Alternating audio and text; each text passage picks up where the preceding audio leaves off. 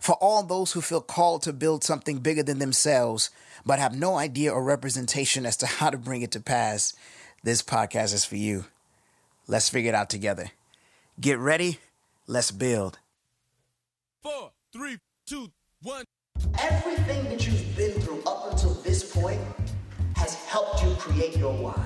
And when you have a strong why, nothing will stop you. That's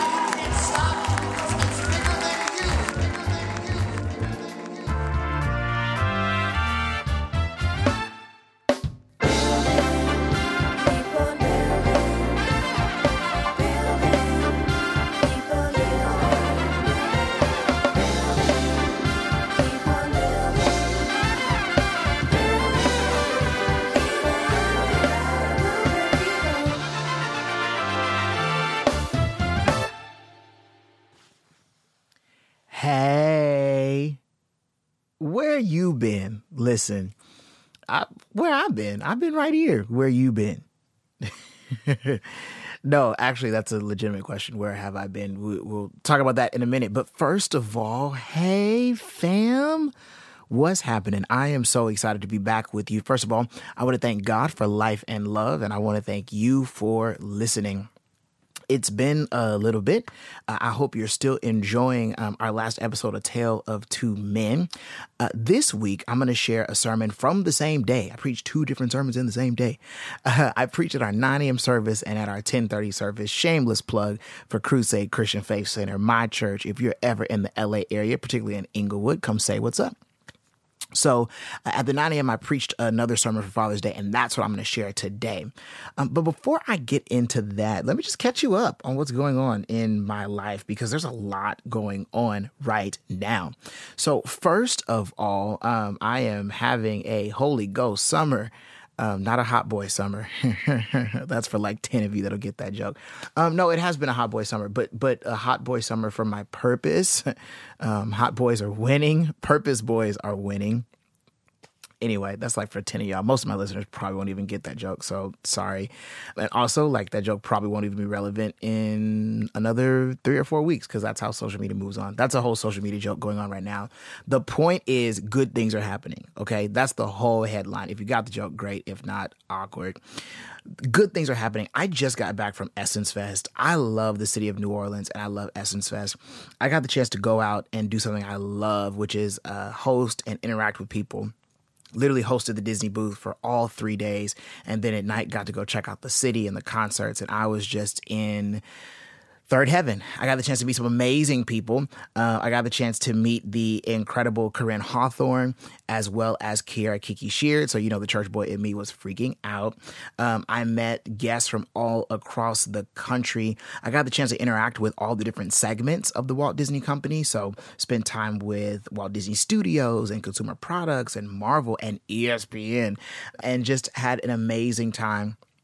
I got the chance to meet the Amours, who, if you are a fan of PJ Morton, then you know the Amours. They are his background singers, but they are their own entity. Those girls can sang, like they can sang, sang, and like you know how everybody has like a celebrity crush. Like, uh, here I go, just telling on myself.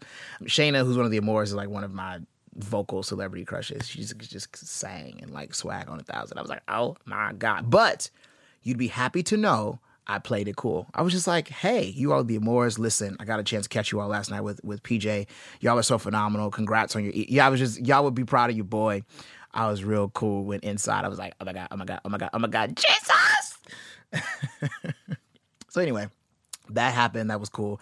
I saw Frankie Beverly and Maze for the first time live, and so I feel like I'm forever black now. Like you could just never uh, revoke my black card because I saw Frankie Beverly and Maze. Like I didn't wear all white though. I kind of made that mistake. I didn't wear all white, so it was awkward. I saw Missy Elliott. What a what a treasure. What a national treasure. She's just amazing. Who else did I see? PJ Morton recorded his live recording there. I did not get to see Gospel Day because I was hosting like while they were doing that, and so the church boy in me was sad. Like, oh my god, what's happening with this mic? Let there we go. Let's adjust that. Uh, I didn't get to see them, so I was like, uh, tears. But saw so many people. Essence was amazing, and I got to live my dreams. And um, I'm just so fortunate to be blessed to work for this amazing company and to have the opportunity to um, utilize my gifts while I do that.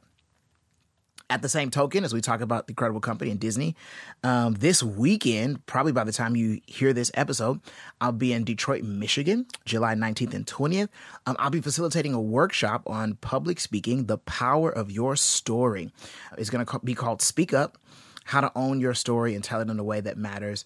Um, and I'm going to present that on behalf of Disney and Brand Princeton, which is so cool at the NAACP National ACT-SO Convention. So if you've never heard of ACT-SO, it's an incredible competition. And uh, yeah, I got a chance to compete back in 2010, I think, and I won the gold medal for oratory. Soups excited, and so now to be able to go back, like as the speaker I am today and working for the company on behalf of the company and the diversity inclusion team and Dreamers Academy is just huge. So that's going on this weekend. I'm preaching in Minnesota at the end of the month. And so if you live in Minnesota, catch me July uh, 28th. 29th and the 30th. I'm literally going to be preaching like four different times. So um, catch me out there. That's going to be a ton of fun. And also, I am going to Atlanta for a couple weeks. So if you're going to be at the Jude 3 conference, I'll be there. And then if you're going to be at the Young Leaders conference, I'll be there. I'm just going for a time of personal enrichment. I'm going to have some fun while I'm out there and uh, get my whole life. So that's my life. What else, Princeton? Are you missing something? Oh, yes, I am. Okay, so here's the big thing the last weekend in August. Because people be hitting me up all the time, be like, you don't never tell us when you doing nothing until you posting it after it's over. So here I go. The last weekend in August, August 24th and 25th. I listen, if you're anywhere in LA, I need you to be there. It's going to be at my church, Crusade Christian Faith Center. We're celebrating one year of the refreshing, one year of this youth and young adult ministry that was birthed this time last year. So, um, Saturday, we're having a church picnic. Sunday's a huge day. I'm going to preach again the anxiety series. We're, I'm keeping that going all year. So, if you haven't been there live, you need to be there for this. We're really digging into this subject and figuring out how to live whole, healthy lives as believers um, who care about our mental health. Then at 10:30, it's going to go up. I'm going to be preaching that service too. So I'm preaching twice that morning. And I have a word from the Lord to cast vision for what I believe is the next year of our church, the next year of our young adult ministry, and what I believe will be the next year of your life. And so I'm already praying. I'm like eight weeks ahead of myself. I'm already planning that message, and I haven't even preached the ones I'm supposed to preach this Sunday. So that's going to be wild. But that night, Sunday, August 25th, Sunday, August 25th, Sunday, August 25th, Sunday, August 25th, you got to be in there we're having a night service and um, we're doing a concert called the gospel according to the 90s Li- listen listen listen listen listen listen. As a matter of fact right now i'm recording this at 12.28 a.m tuesday morning. I need to go to bed because i have to be at work early. But the reason why i'm up so late is because i literally spent all day finishing the production um, sheet for that concert it's going to be more than 40 songs. We have a special guest artist that I'll tell you next week at some point. It, listen, just come, okay? Just come. Just come. Bring drink some water, take a nap before, put your dancing shoes on. Come re- it's going to be one of those like dance, cry, jump, shout, cry, speak in tongues. It's going to be one of them, okay? Sunday, August 25th. Just come hang out with me all day, please. Is that too much to ask? Okay, I don't want to be annoying, but like, you never come visit me. We do this whole thing long distance, like you're over there and I'm over here. And I really want us to start being public. You know, why why am I your secret podcast preacher bay? okay, this just got weird. Anyway, okay, on to this sermon. I've talked way too long already, and now you're going to listen to me talk for 40 more minutes. You're a real one. You must really either have nothing else to do with your life or just enjoy what God has to say through me. okay, I'm done playing. Here we go. This message is called Fatherless Faith. Fatherless Faith. Here's the whole premise most of us struggle in our belief with God because of the ways that our parents misrepresented God. And part of the healing to your life is when you learn that God is not a man. It doesn't mean that God's not a man as far as a quote unquote gendered man, which I unpack in this sermon, but God's not whatever or whoever hurt you. And if we're going to proceed in our faith walk, we have to get to a point where we can see God for God and learn God for God and engage with God for God and not hold God hostage because of how people misrepresented him. This word is going to be life changing for you. Stay tuned. Here it is the message I preached on Father's Day called Fatherless Faith. Grab your Bibles. We're going to do some work this morning. I believe that there is a word from the Lord today um, that is going to hopefully equip us to think a little bit differently about our journey and I'm excited about what God is going to do. I'm excited about God meeting us here. And so what I want you to do is I want you to find two passages of scriptures, okay? The first, we're going to look at Psalm 23. I've preached this passage before, um, but the Lord allowed me to see it in a new light in relation to what we're going to talk about today. Um, and then I need us to look at uh, Romans 8. And I believe I'm probably going to start Mm, at verse 12, okay? Psalm 23 and Romans 8 and 12. And then I'll tell you what we're preaching about this morning. I'm so glad to see every single one of you. This is such an honor um, as I stand in support uh, of our bishop this morning who uh, is traveling and we are praying for him and for Pastor Jerry. I'm glad and I'll talk more about it at 1030, but uh, I'm glad to celebrate my spiritual father today, our spiritual father, Bishop Virgil Patterson. There is none like him. And I am so excited to be a spiritual son. I'm so excited to carry the spiritual DNA, to be a mantle carrier of his. And it means so much that he would trust me with this moment while he's out of town. And so we're going to honor him. We're going to take care of home till mom and dad get back. And ain't nobody going to be tripping. Is that right? Hallelujah. That's, that's all our job is to make sure ain't nothing broke and that we did what we were supposed to do. And so we're going to do that. I honor God, and I'm going to talk a little bit more about uh, Bishop. But I was so glad we were texting this morning as I was uh, on my way here, and we were just kind of catching up and agreeing about what we wanted the Lord to do in service today. And so I believe that as we have agreed, you're going to come into something great.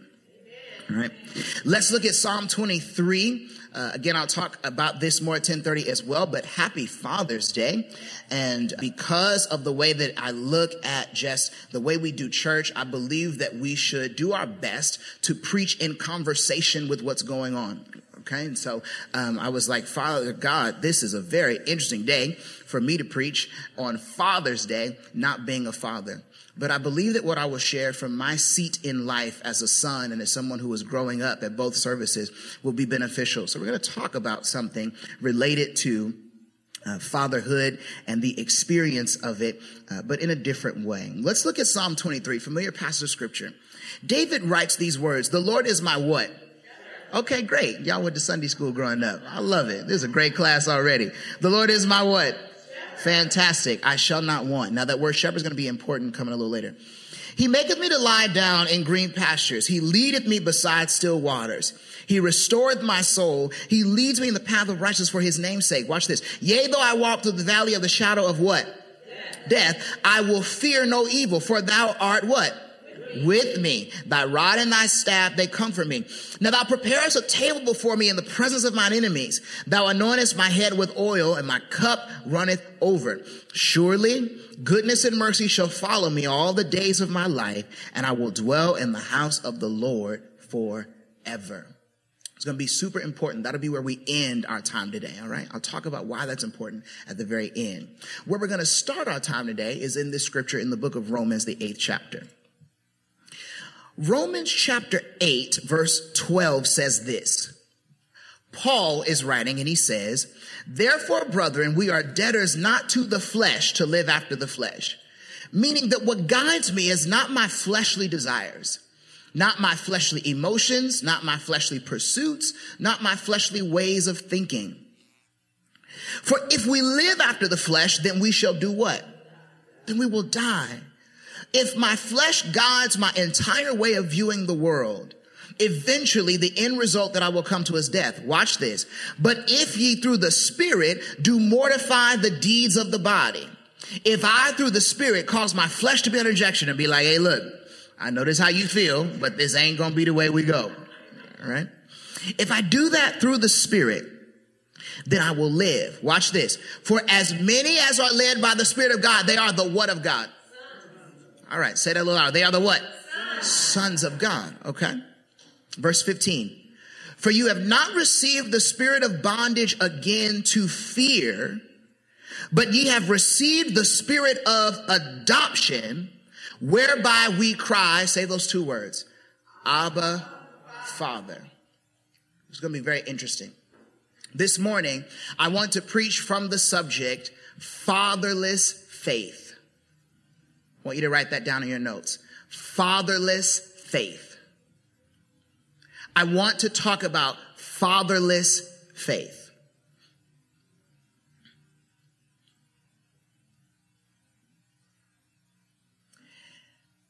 In research, we record a growing number of people who, one way or another, don't believe in God anymore. There are some that started out believing in God and no longer do. There are some who have grown up identifying what researchers would call the religious nuns, N-O-N-E-S, meaning that they have no religion. Not only are they no longer Christian, not only do they no longer believe in our Judeo-Christian framework, but they have no religious context whatsoever. And as we look at this, it begs us asking the question, why? And I've come to understand that one of the biggest reasons why people leave the faith is because of pain. Want you write that down. One of the biggest reasons people leave the faith or no longer believe in God is because of pain. Something happened in my life that hurt me, and I attributed it to my belief about God. There was something in my life that hurt me, that caused me some level of grief, of trauma, something that I did not expect in life. And because that happened, that changed or distorted or erased my view of God. People got to a point where they said, my pain and my faith are no longer compatible. A lot of times, the reason why people leave the faith, and sometimes there are folks who don't leave the faith, but they just leave the church. How many people know somebody that's like, I'm not religious, I'm spiritual. I don't belong to a church, but I, I, I meditate, I, I pray. I have aborted, uh, the belief in, uh, in, in a way to God, and I more so just approach that, that there is something spiritual. I just don't engage in what the Bible believes about it, right? A lot of times that's because they got to a point where their pain and their faith were no longer compatible. This idea that I'm hurt and I'm angry or something has happened to me made them feel like if this is what God is, I don't really want it. If faith hurts like this, then I need to go do something else when it comes to faith. And there are many people who have abandoned their faith as a defense mechanism to protect them from pain. I was hurt so bad in that church, I had to leave that church to try to figure out if I could ever not hurt. So many people leave faith because of pain. That's just intro. One of those facets of pain is church hurt. Everybody say church hurt. Church hurt. Very simple definition. It's being hurt in the church. Okay. I know that's super deep. Just stay with me. All right. Church hurt. It's very, it's very deep, right? There's a lot of Greek, a lot of Hebrew, a lot of Latin, a lot of philosophy. I just, I know. Just stay with me. It is the process of the experience of being hurt in the context of the church, which gets attributed as I was hurt not in church, but I was hurt by church. Everybody get that? When, when I get hurt in the context of the church, what happens is I walk away feeling not that I got hurt in church. No, no, no. I got hurt by the church. Which means that eventually what that does to my faith is it tells me I got hurt by God. Church hurt is interesting because um, I was- I was refer- I was looking at some stuff uh, with the rapper Jay Z, and Jay Z cites that this is his reason to this day for not being a Christian, because there was someone in his family who was a devout follower, possibly even in ministry, who was involved in the rape of one of his close either sisters or cousins. And because he experienced that at a young age, he says, if this is who God is, I want no part of it. And if we cycle through people's stories of why they don't believe in God, I guarantee you, nine times out of 10, it is not because of uh, some sort of academic reason. I find more people, it's not necessarily the people, you know, don't believe in the whole uh, two of every animal in the ark type situation and, you know, how did a, how did a man die and then three days later just magically get back up? Right. I think there are people who, who struggle with the mental, conceptual, like intellectual part of it, but more so than that, the people who struggle with, I cannot distinguish God from the people who presented him to me. Okay, it's going to be super important. A lot of people give up on faith because they get to the point where I can't distinguish God from the people that represented God. So if the people who represented God wasn't nothing, I think God wasn't nothing. If the church that was supposed to teach me God was full of corruption, I'm gonna believe that God is full of corruption. If the people in the church are always obsessing over who I am and what I do wrong and what I'm not and always hanging stuff over my head, I'm gonna believe that that's who God is. And as that hurt builds up, what it communicates is faith is either one or two things. It's either not real or it's not worth it. I want you to write that down in your notes. The two objectives of the enemy through hurt and through pain is to get us to believe that faith is either not real, that God stuff ain't nothing. All that preaching and that tithing and that, that ain't nothing. All that love they preach about ain't nothing. Or it's not worth it. Are you with me so far? Now, the interesting thing to deal with this is that I believe the church hurt is valid. It comes in all forms, right? Sometimes it could be as simple as somebody showing up and they go, the first day I showed up, the mother of the church told me I ain't had no stockings on. And then they, then they just leave. And they're just like, I ain't never coming back to church, right? I'm not sharing that to trivialize it. That can be a daunting thing, right? If the first thing you're greeted with when you come into church is what's wrong with you, instead of somebody celebrating the fact that you decided to come to church, um, that can definitely put a damper and put um, a darkening upon the perception of God and his people. So that's one end of the spectrum. The other end of the spectrum comes when you see things like abuse from people in power, abuse of money, abuse of people, abuse of power. Sometimes it's interpersonal conflict. You get super close to somebody in church and you're super excited. You're like, yo, this is my family. This is my sister in Christ, my brother in Christ. And the first time, how many of you know that there is no stronger betrayal than when you experience it in church? There's just something different about when you, for the first time, experience your brother or sister do something um, that that that is triggering or that is spiteful or that that moves you in the wrong way. That's a different level of pain. Sometimes church hurt can come in the form of unfair, unclear, or unexplained rules. It's like, look, I just left rules and nobody wants to, people, sometimes we want to, oh, here it is. Wow. Sometimes we want to discipline people before we've discipled them. We want to discipline people for what they don't do before we've discipled them, before we've empowered them with the tools to become all of our rules. The first thing we want to do is, you ain't doing this, you should have been doing this. And it's like, but, but, but have we discipled them first? Have I found out your story? Have I loved you? Have I, but I don't have a lot of time to spend there. Here's the whole point of all this. A lot of church hurt, which is the context for my message I'm going to give you for the next 30 minutes.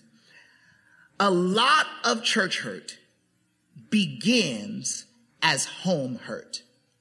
Would you write that down? A lot of church hurt begins as home hurt. Why? Because the first place you learn God is not the church. I'm going to say it again. The first place you learn God is not these four walls. By the time er one of us joined here, we all already had a formation in our minds about who God was. Before we heard Bishop preach, before we joined the choir, before we got a position, before we walked down the aisle and, and before we rolled in the floor and spoke in tongues, before they greased us down in oil like we was about to go into the rotisserie, we had a view of God. We had some sort of framework, some sort of understanding, some uh, uh, sort of sort of uh, caption that we had written on our image of God. Where do you think it came from? It came from home. And what I want to argue to you, or not argue to you, what I want to present biblically is that the first place we learn God is our parents. And many of us carry harmful beliefs about God to this day because of some type of hurt caused by our parents. So we are still believing things about God because of the ways that our parents were, and it's preventing our faith. We are approaching God like God is our parents when God is God. So many times there's a direct correlation between what I experienced with my parents growing up and how I'm trained to think about God as I get older because of those experiences. Is that making sense so far?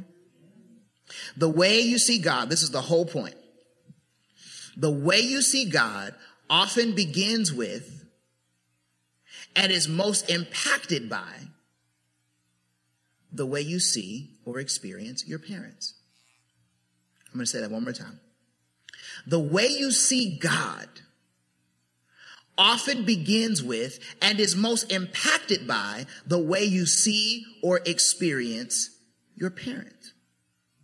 In short, I like to put it this way, which was the whole reason why God began to deal with me about this. Because it's Father's Day, I'll use this, but it applies to both parents. Daddy issues lead to God issues. The purpose of this message is to get us to find healing that will enable us to separate our view of God from our view of our parents so that we can see God more fully for who God is. Because there are times in our lives where God is sitting up saying, you punishing me for stuff that ain't me. Or you're limited in what I can do in your life because you don't believe in my power because of how they were to you. And there are many people who to this day don't experience the fullness of the love of God because of a strained relationship with parents.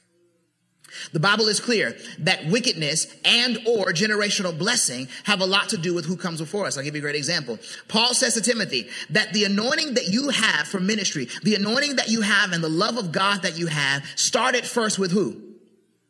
Your mother and your grandmother his mother and his grandmother, Lois and Eunice. Paul says that, look, Timothy, you've been preaching good. I've been mentoring you, but we got to acknowledge that this didn't start with you.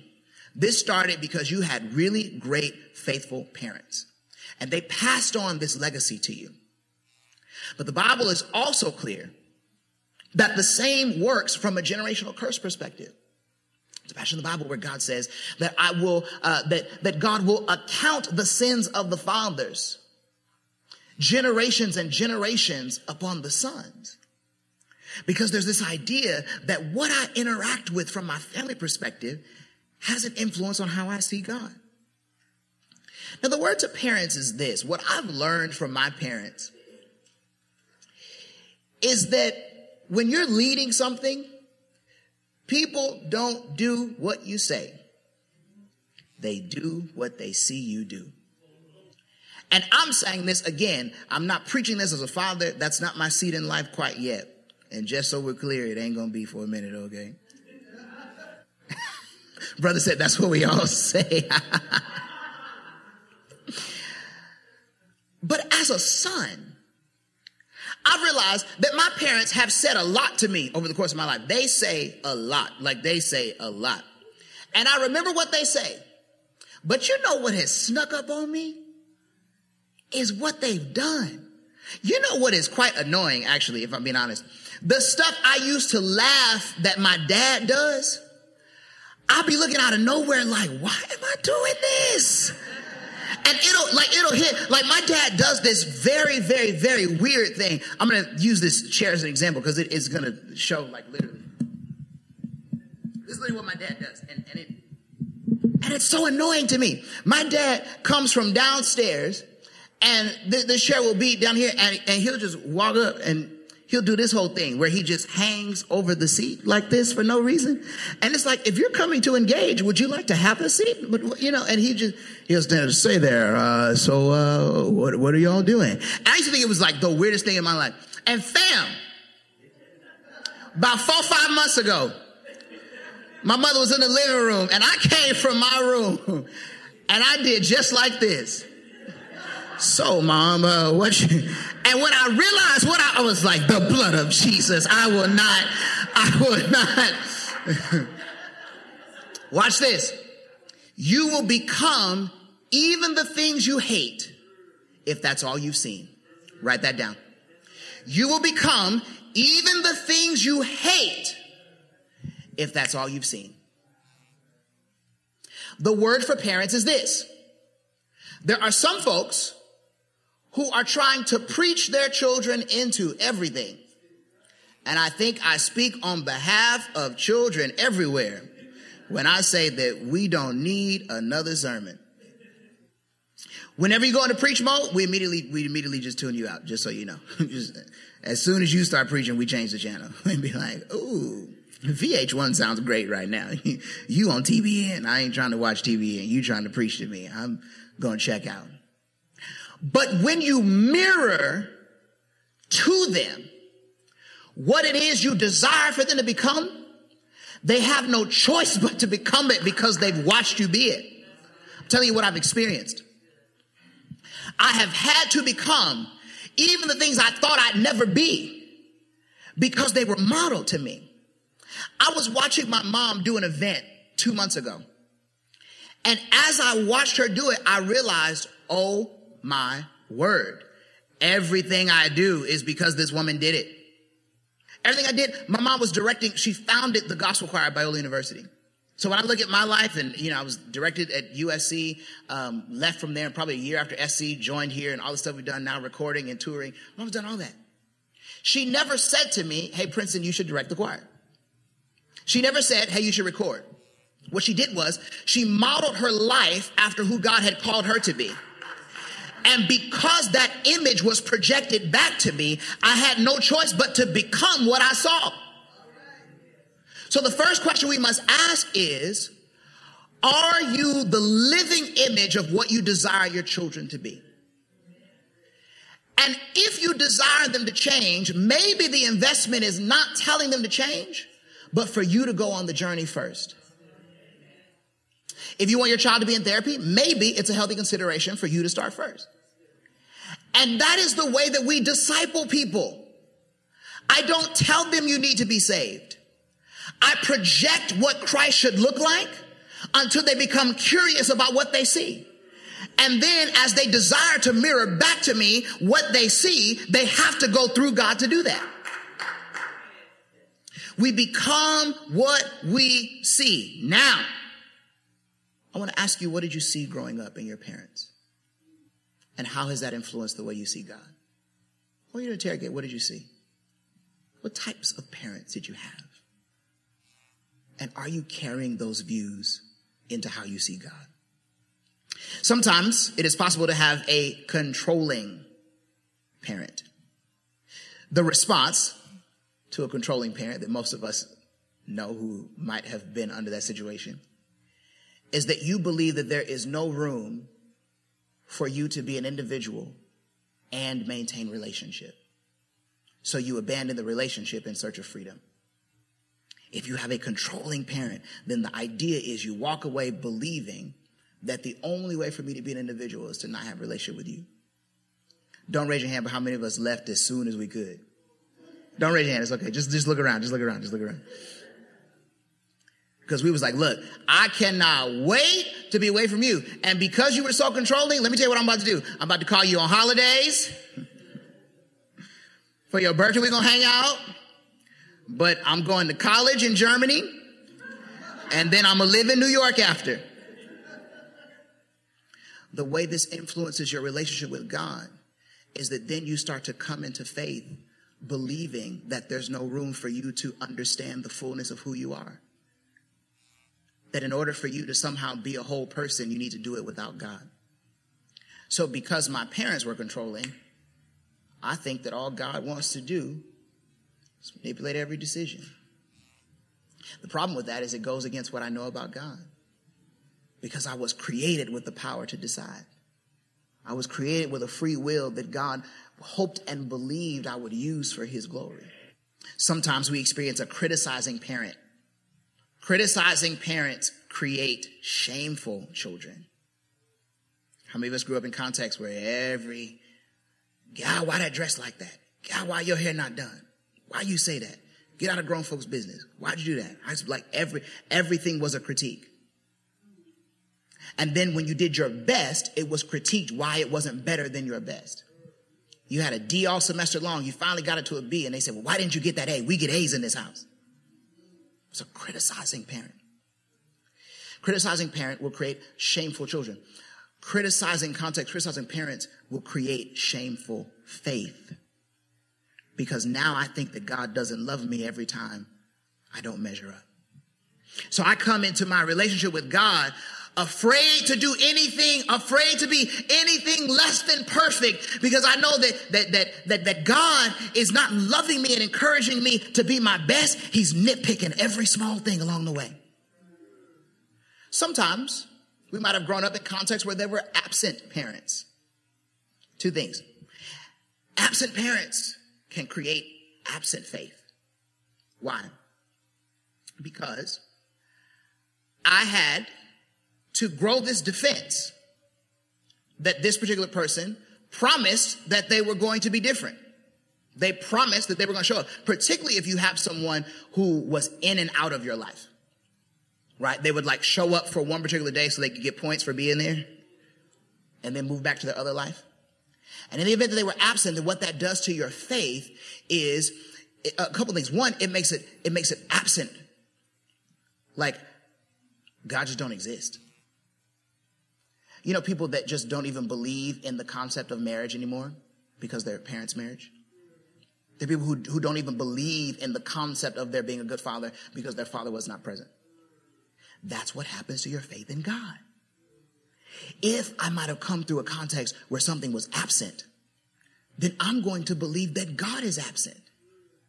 And so when the preacher tells me about trusting God, God is always there, my mind immediately goes back to, uh, mine were not.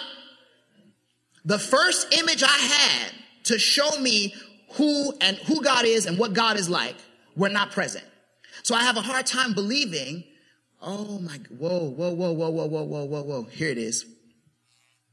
If something in my life that was visible didn't work out, how do you expect me to believe in what's invisible?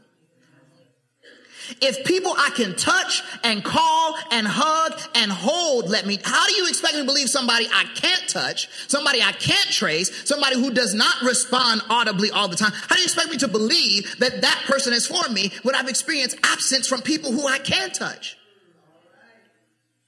It creates absent faith. The other side of it is what happens is a lot of times if we've experienced absent uh, exchanges in our life from our parents, what happens is this we never settle into anything good because we're always certain that it's going to go away. So the moment a relationship is good, you're like, I know you about to leave.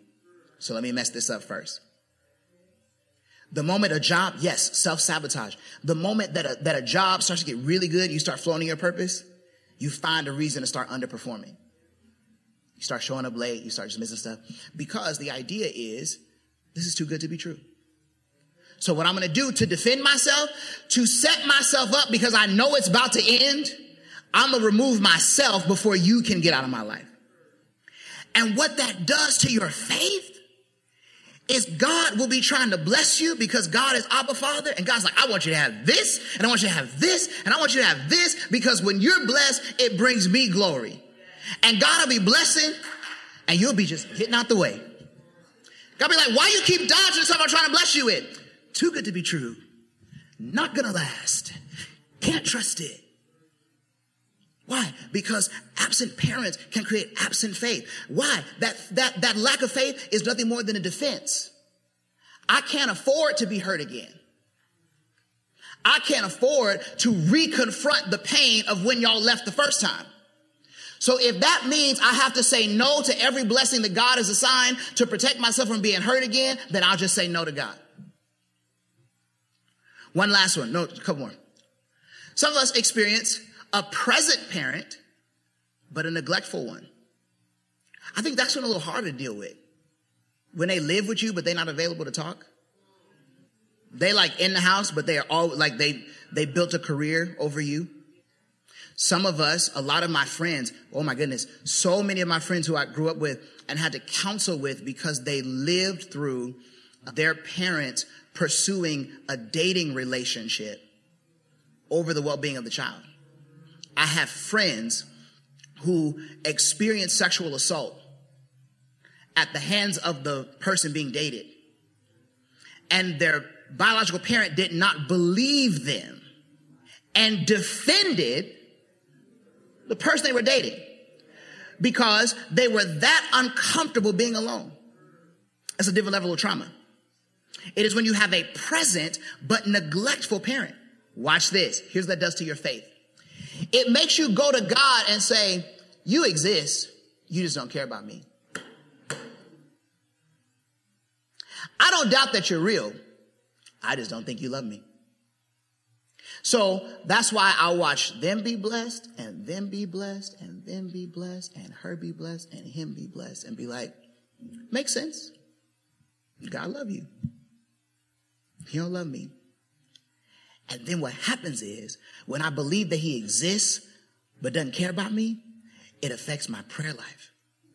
I didn't even go through how all these things affect your spiritual disciplines. For example, one of the ways that it'll affect your spiritual disciplines, if you grew up under a critical context, like where your, your parents are super critical and it made you shameful, and you bring that to how you view God, the biggest place that affects is your worship. Because now you come into the presence of God focused on what's wrong with you instead of what's right with Him. And so when we're doing this whole thing where lift your hands and spend time with God and whatever, whatever, because you don't believe that God loves you, like He's critiquing everything, you won't lift your hands like you want to, but what's going on in your mind is, and you know what you was doing last night. You know what you did last week. You know it's been a minute since you've been in church. You know they all judging you, right? Because you don't praise the way they praise and everybody know you ain't been here a minute. I don't even know why you came today. Like, so you just don't participate. And it causes this disengagement, right? The thing with present, uh, but neglectful, what that does to our faith is that it will cause you to grow up just believing that you just shouldn't pray. Why ask God for anything? He there, but he ain't gonna answer.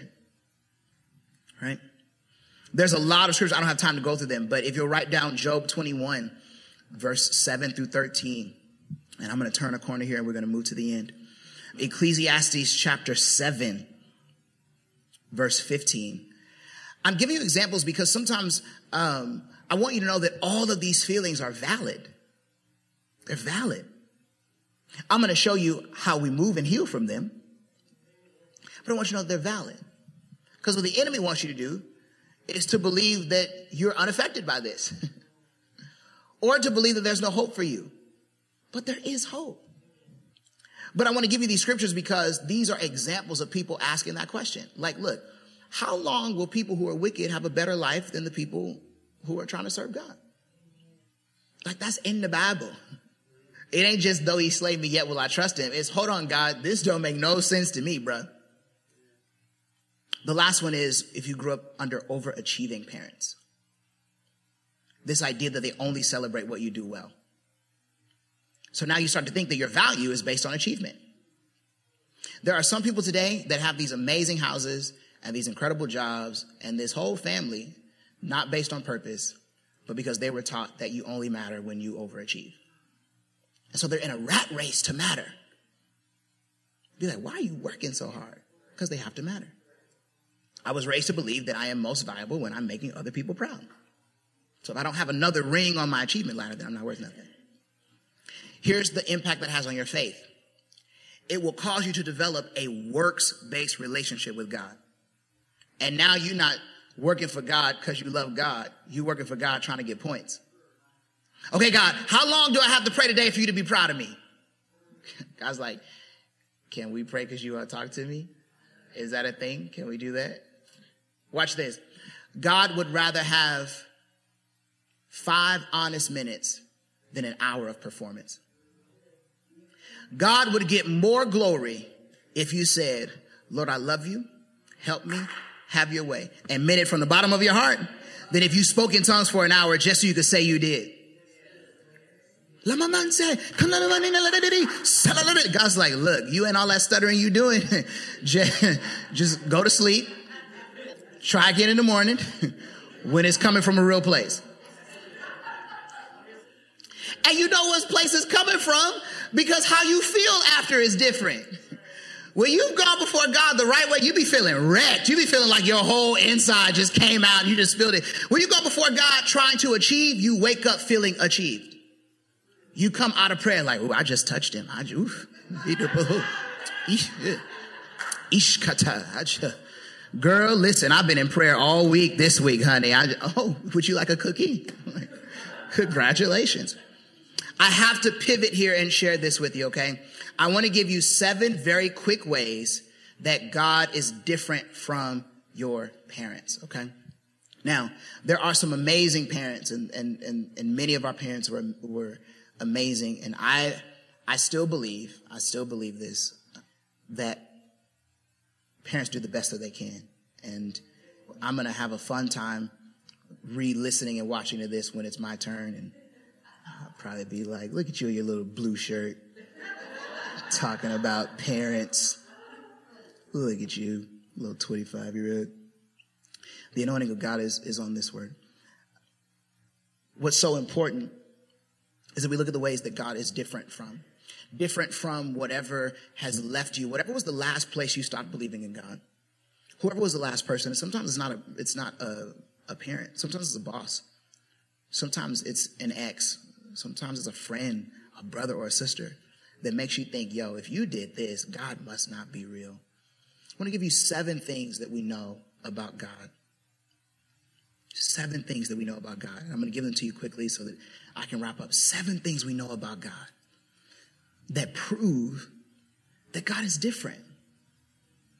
And so if you have somehow stopped believing, this is the reason why what Paul says in Romans 8 is so important. What Paul says in Romans 8 is he says, listen, you've got to make sure that you're living out of the spirit, not the flesh. But I think it's interesting that right after he talks about that, he says that we have received the spirit of adoption, which means that I can't really even do this holiness thing right until I accept that God is my father.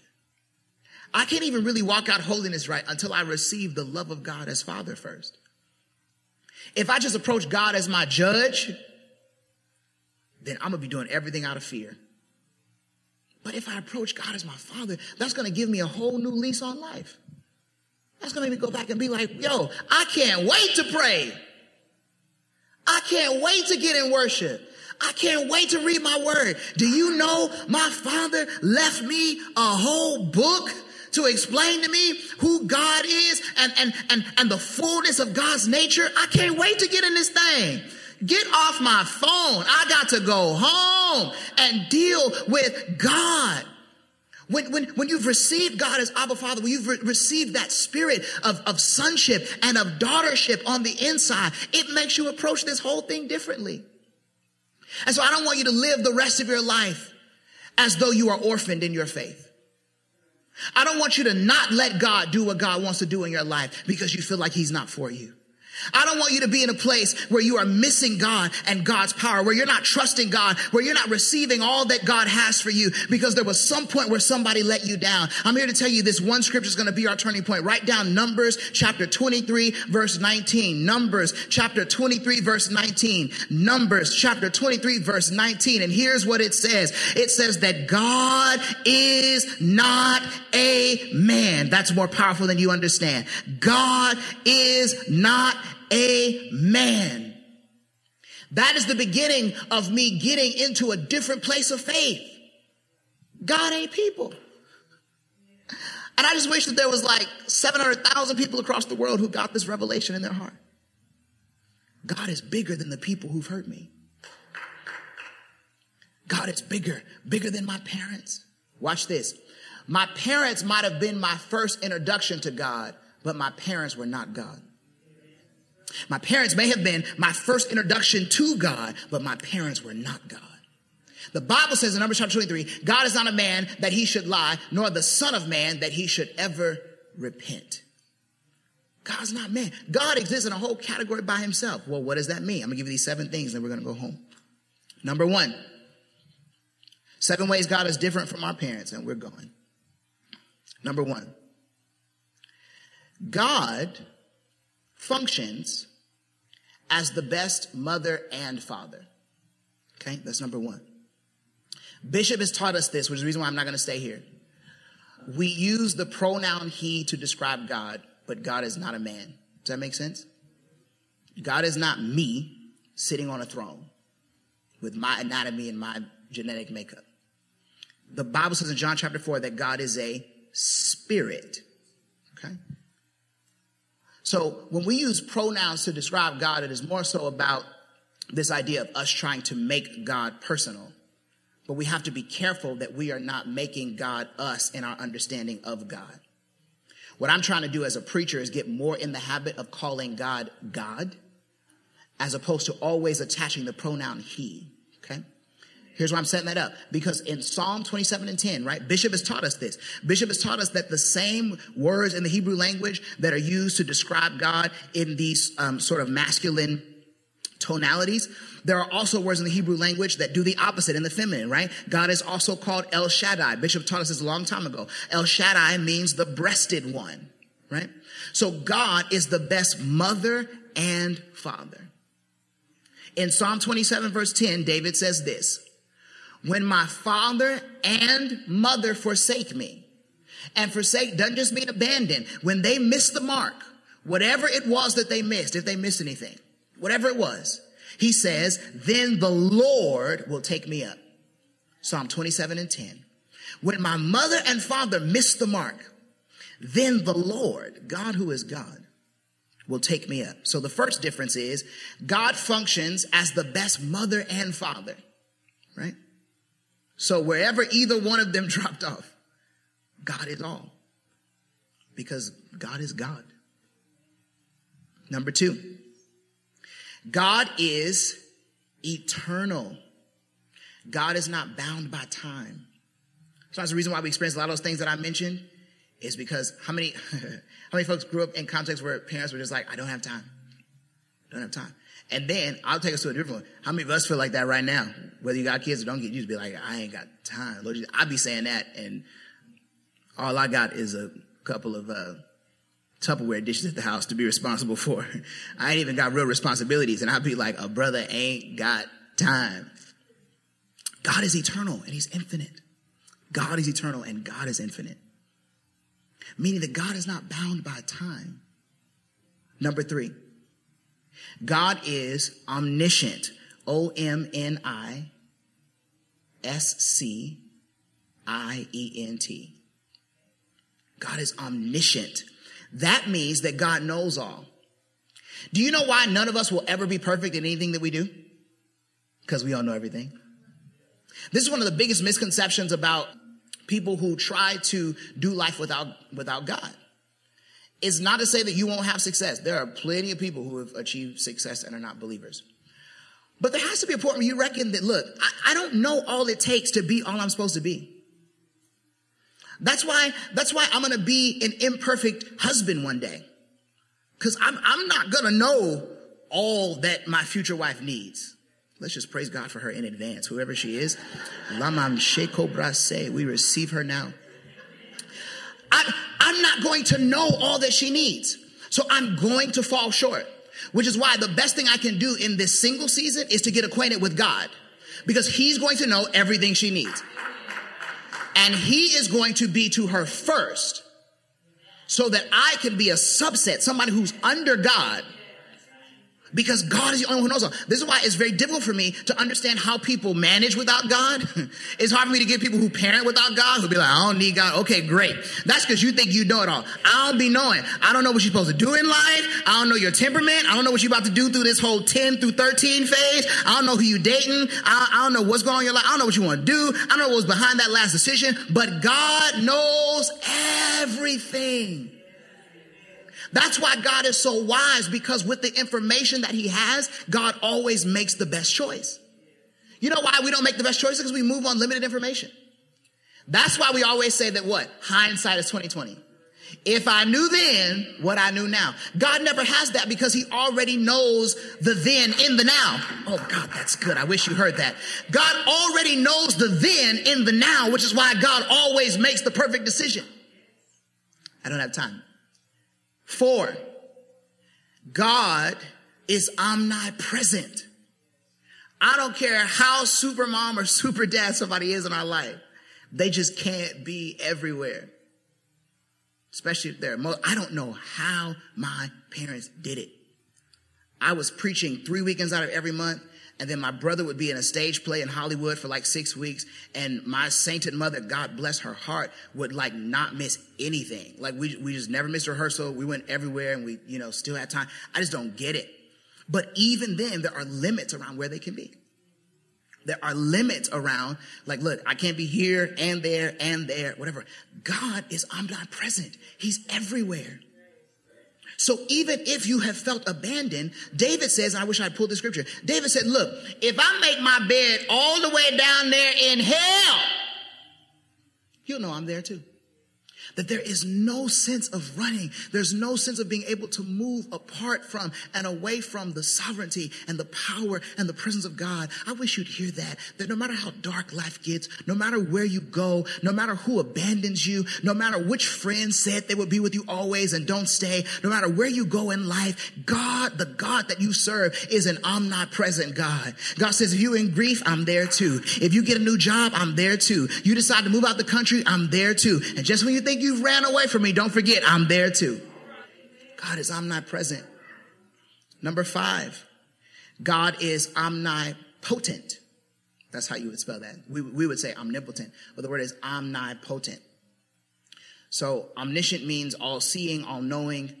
Omnipresent means everywhere, but number five, God is omnipotent. Potent refers to potency. If something is potent, uh, if the if the weed is strong, it's potent, right? Because the weed is powerful. Oh, y'all got real saved. Y'all got shook. Y'all should have seen, should have seen like 19 of y'all clench your pearls. It's okay. Some of, some of y'all know about the indica. Don't play. It's all right. You, you know, where your whole day is taken. You just, well, Lord, we're just to sit here the rest of the day on this here couch and contemplate what it means to. Anyway, potency refers to strength, power. God is omni. He, God possesses all power. There are sometimes where the people in our lives hurt us, not because they wanted to hurt us, but because they literally did not possess the power to do so. There are a lot of people that were well intended and just did not have the resource to help us. Sometimes our family members, no matter who they might be, are very well intended, but ain't nobody ever healed from this before. So sometimes we expect people who never healed from it to all of a sudden teach us how to be healed.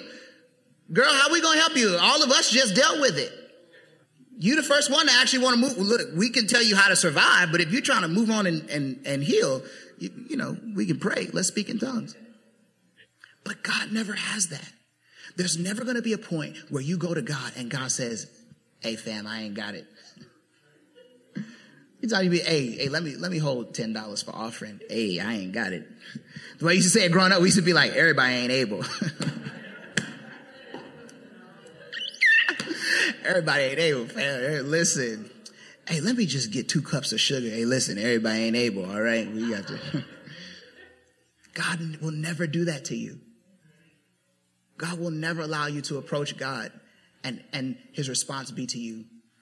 That's a little, we don't have time for this. Okay. There's this moment, I don't know if y'all have seen that meme of the guy who's uh, working the register at that hotel.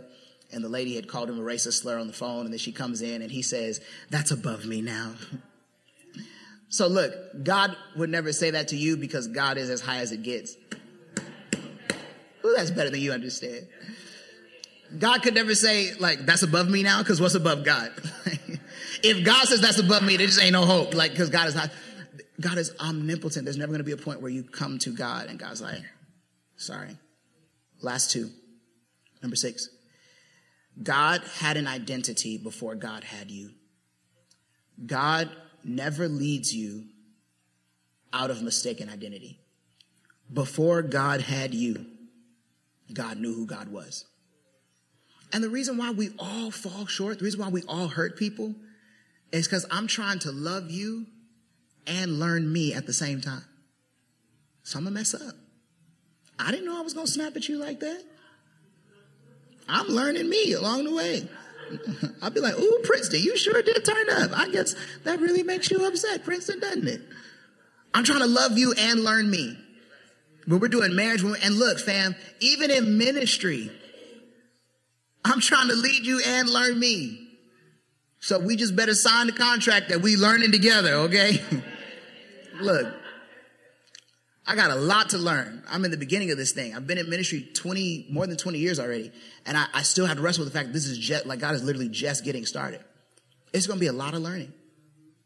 And as you're learning, you will hurt people. As people are learning, they will hurt you. But God already knows everything there is to know about God's self. So God's not trying to make you who God wasn't in high school.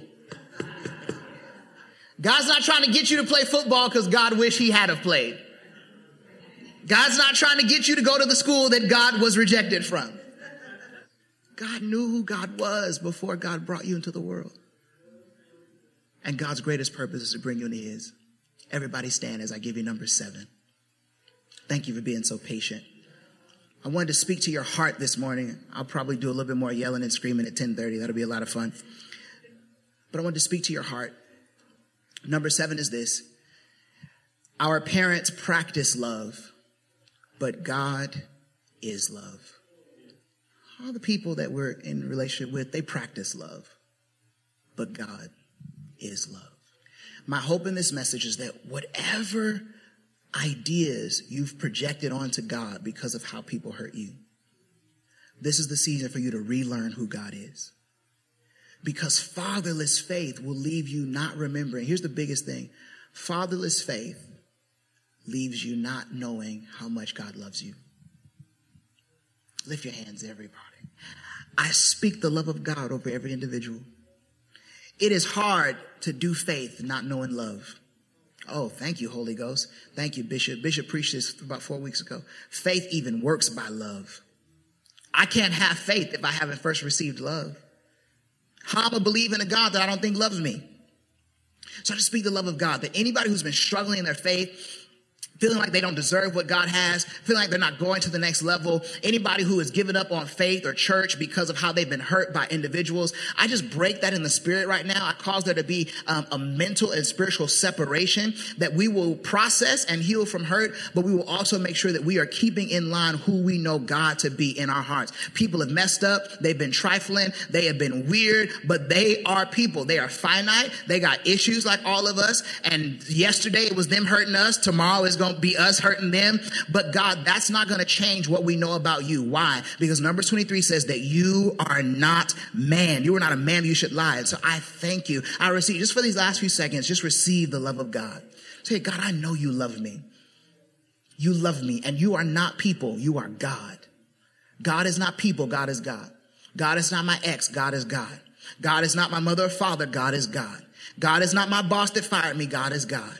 God is not that person that made me feel insecure. God is God. God is not the person that bullied me. God is God. And if I can just get into the point where I cry out, Abba Father, you know what Abba Father means in the Greek? It means the Father. I might have many dads throughout my lifetime, but I have the Father, the Mother who reigns supreme over me and allows me to experience healing. I speak this blessing over you that you're going to move into a different place of your faith because you're going to see God for who God is. In Jesus' precious name, amen and amen. Come on, give God a great praise. Hey fam, I hope that blessed you. If you could do me the hugest favor um, and continue to like the podcast, subscribe, and if you could leave a review, that would be amazing uh, because I want other people to get to see and benefit from what you have benefited from.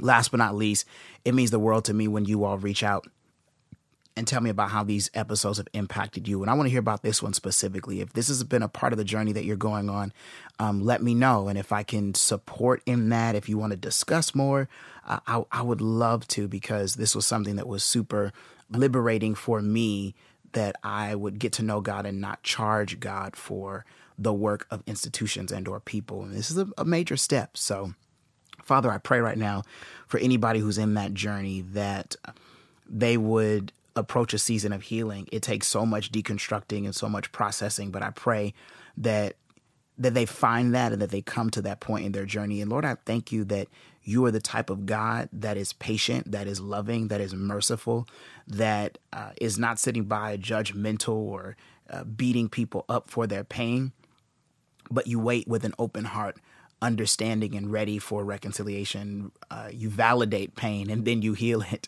Uh, and it's even pain that you didn't cause. And so we just we thank you for being that God and being God who is available. And I thank you that you are not just available, but you will also reveal yourself. You will reveal who you are apart from these things should we open ourselves up to see you for who you really are. So, Lord, I thank you and give you glory and honor and praise. In Jesus' name. And it is so. Love y'all so much. I really do. Uh, keep in touch. I'll see you next time. And most importantly, I want to see you August 25th at Crusade Christian Faith Center. Love you. Take care. With God as your foundation and purpose as your motivation, keep building.